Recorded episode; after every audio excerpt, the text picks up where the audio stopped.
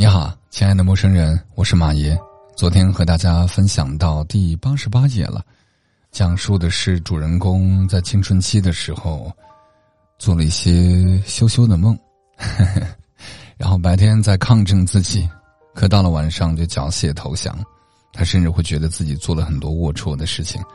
觉得自己是个肮脏至极的人。他身边的朋友苏雨，在他眼里看来就是一个纯洁和一无所求的安宁，就是那种感觉。但所有的男孩子都知道，这只是我们眼里的别人，其实别人眼里的我们也是同样如此。老规矩，今天还是花十分钟左右的时间干了这碗鸡汤。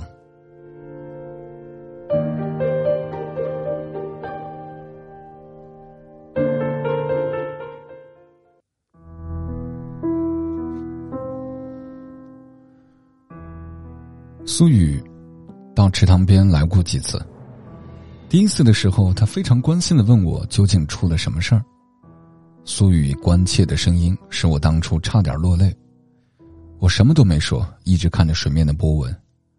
此后苏雨来到后不再说什么，我们站在一起默默无语地等待上课铃响，然后一起离开。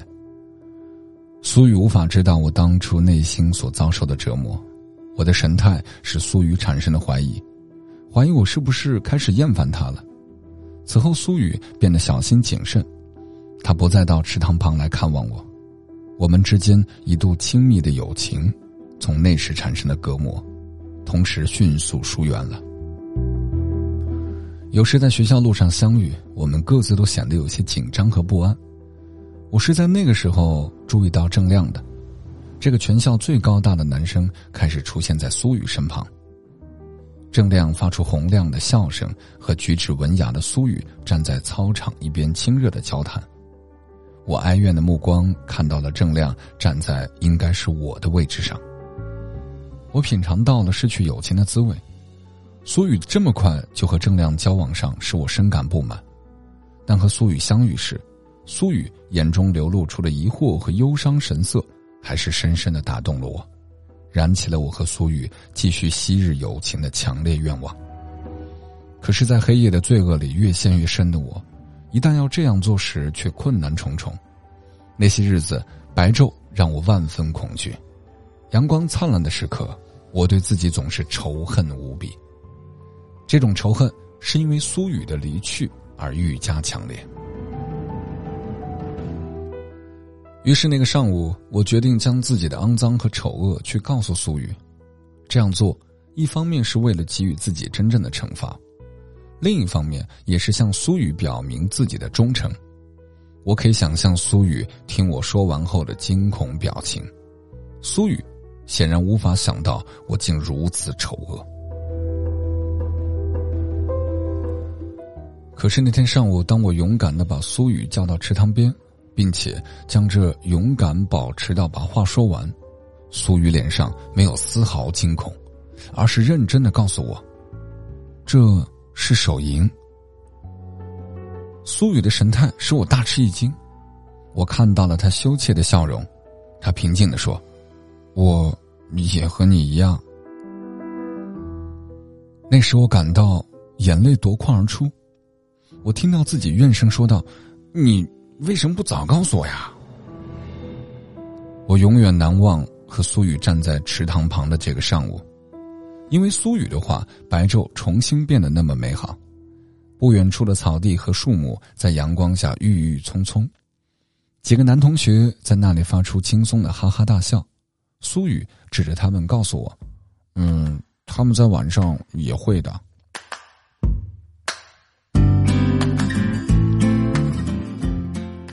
不久之后的一个晚上，那是冬天刚刚过去的晚上，我和苏雨还有郑亮三个人沿着一条寂静的街道往前走。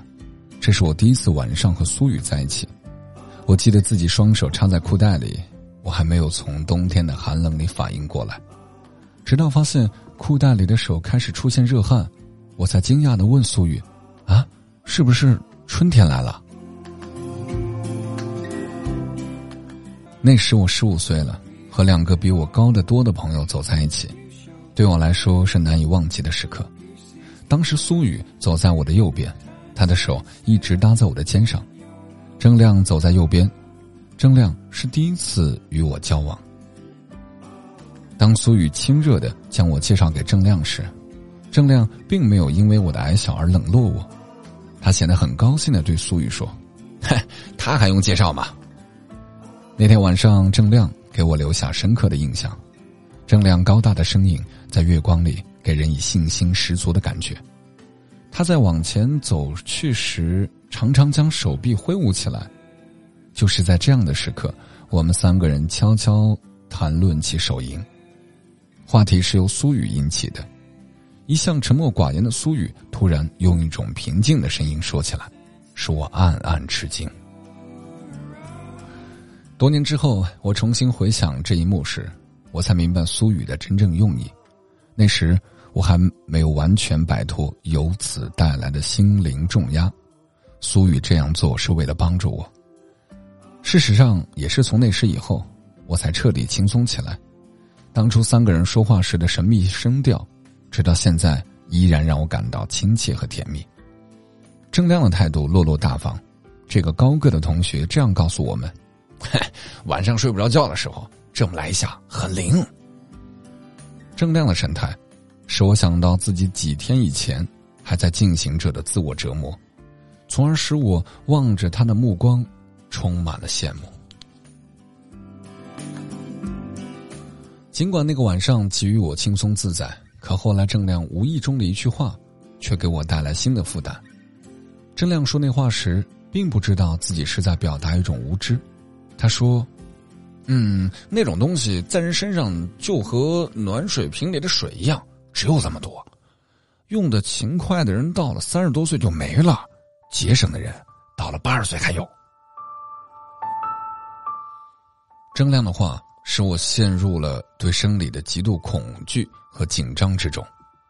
由于前一段时间过于挥霍，我在黑夜里时刻感到体内的那种液体已经消耗完了。这种恐怖使我在进行未来生活憧憬时显得忧心忡忡，尤其是对爱情的向往。因为心理的障碍，我不仅无法恢复昔日的甜蜜想象，反而对自己日后的孤独越来越确信无疑。有一个晚上，当我想到自己成为一个步履蹒跚的老人，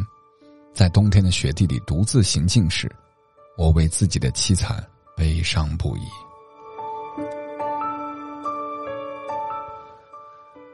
后来的许多黑夜，我在夜晚的举动不再是获取生理上的快乐，而逐渐成为生理上的证明。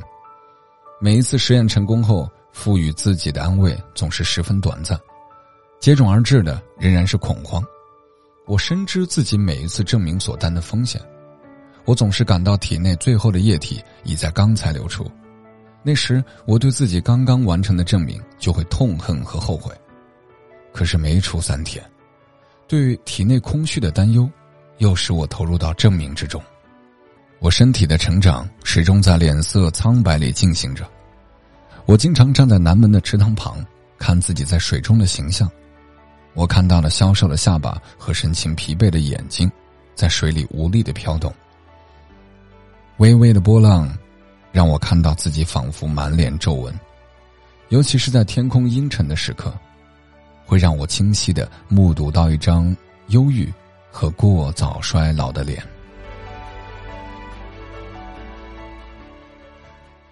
直到二十岁时，我才知道正确答案。那时我正在北京念大学，我认识了一位当时名声显赫的诗人，这是我认识的第一位名人。他随便和神经质的风度使我经常坐车两个小时到城市的另一端，为了只是和他交谈几分钟。运气好的时候，我可以和他谈上一小时。尽管我去了三次后他仍然没有记住我的名字，可他那亲切的态度和对同行尖刻的嘲弄让我并不因此感到难受。他在高谈阔论的同时，也开始凝神细听我冗长的发言，而且不时在他认为错误的地方出来加以纠正。在这位年届四十的单身诗人那里，我经常会遇上一些神态各异的女人，体现了这位诗人趣味的广阔。随着我们之间交往的不断深入，有一次我小心翼翼地提醒他，是不是该结婚了？我对他隐私的侵犯并没让他恼怒，他只是随便地说，干嘛要结婚啊？那时我局促不安，我完全是出于对自己崇拜的人的关心才继续说，嗯，你不要把那东西过早的用完。我羞羞答答说出来的话使他大吃一惊，他问，哼，你怎么会有这样的想法？于是我将几年前那个夜晚郑亮的话复述给了他，他听后发出震耳欲聋的大笑。我无法忘记他当时坐在沙发里缩成一团时的愉快情景。后来他第一次留我吃了晚饭，晚饭是他下楼去买了两袋方便面组成的。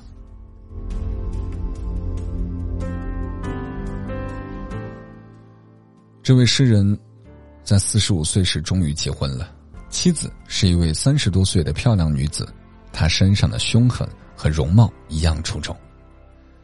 这位此前过着潇洒放任生活的诗人尝到了命运对他的挖苦，他就像是遇到后娘的孩子一样，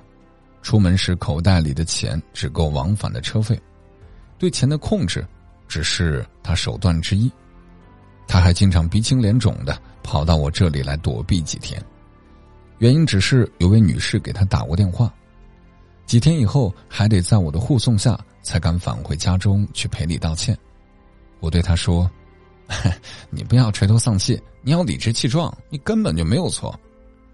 他却嬉皮笑脸地说，嘿嘿嘿，还是认错好。我记得这个漂亮女人坐在沙发里对刚进门的丈夫说，去把垃圾倒掉。我们的诗人端起那满满一簸箕垃圾时显得喜气洋洋，他误以为劳动能使自己平安无事。可他回来后，那女人就毫不客气地对我说，你回去吧。然后就关上了门，我听到里面响起了大人训小孩的声音。这个身为妻子的女人当然明白被自己训斥的人是一个很有才华的诗人，于是我听到了让我瞠目结舌的训词，训词里充斥着唐诗宋词、现代政治术语、流行歌词等等不计其数，其间穿插着丈夫虔诚的话语，说得好说得好，或者哦我茅塞顿开啊。女人的声音越来越慷慨激昂，事实上那时候她也不是为了训斥她的丈夫，纯粹是为了训斥本身。他的声音向我显示了他正陶醉在滔滔不绝之中。在这种女人长裙笼罩下的生活真是不堪设想，即使能够忍受鼻青脸肿，那也无法忍受她的滔滔不绝。这个女人最为严厉的表现是将她丈夫写的忏悔书、保证书、检讨书像装饰品一样在屋内墙上布置起来，让丈夫的朋友来到时先去一饱眼福。最初的时候，我的朋友在那时总是脸色铁青，时间一久他也就能装得若无其事了。他告诉我们，死猪不怕开水烫。他曾经说，他不仅在肉体上还在精神上无情地摧残我。我问他，你当初为何要和他结婚啊？我当初怎么知道他是个泼妇呀？我和其他朋友劝告他离婚的话，到头来他都会向妻子全盘托出。他对我们的出卖使我们每人都接到一个女人充满威胁的电话。我得到的诅咒是，在我二十五岁生日那天，我将暴死街头。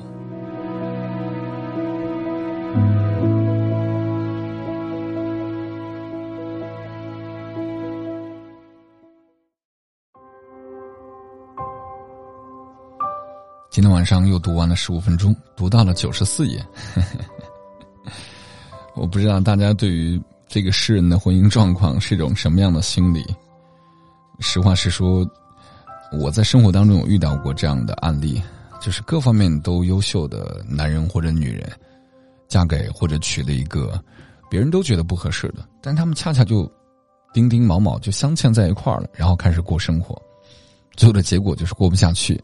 但又奈可奈何不了。有往往是那个优势比较明显的人，在这段婚姻当中选择了隐忍，也不知道为什么。我经常开玩笑，我说是不是那些优势比较明显的人，在年轻的时候作恶太多了，导致结婚之后开始还债了？我也不知道，宿命论吧。呃，今天这篇文章里面有一些听起来比较过激的词啊，我就不再反复提及了。对于很多嗯正在经历这个年龄阶段的年轻的小孩来说，我相信你们现在所储备到了一些知识，已经足以回答这些问题了，对吧？但是我想赘述一句，现在很多年轻的孩子过早的知道这些知识，甚至误解了这些知识，误认为你在电影当中所看到的那些啊、呃、才是知识啊，不是，那都是表演，好不好？所以给大家建议就是小朋友少看一些呃两个人就演完的电影，好吧？然后对于那些家长而言，给你们一个提醒，要关注孩子的生理健康，包括心理健康都要关注啊，包括小男孩小女孩都要。前段时间和我的一个嘉宾去聊天，他说自己在青春期的时候，妈妈也没有去照顾到他的感受，然后妈妈就检讨，然后我的那位嘉宾说，妈妈你也不用再检讨了，毕竟呢每个女孩都会经历这些事情，当时你没有教我，可我也是这么慢慢学会了，我觉得还挺温情的。行吧，今天就这样，今天没有过多对生活的感悟，仅仅是一篇描述一个男孩子知道自己所经历的这一切到底意味的是什么，一个简单的场景。明天我们接着读吧，拜拜。本节目没有广告商冠名，但没有广告的节目会被人笑话，所以我们自己打广告，你知道吗？这是一条广告耶。再见。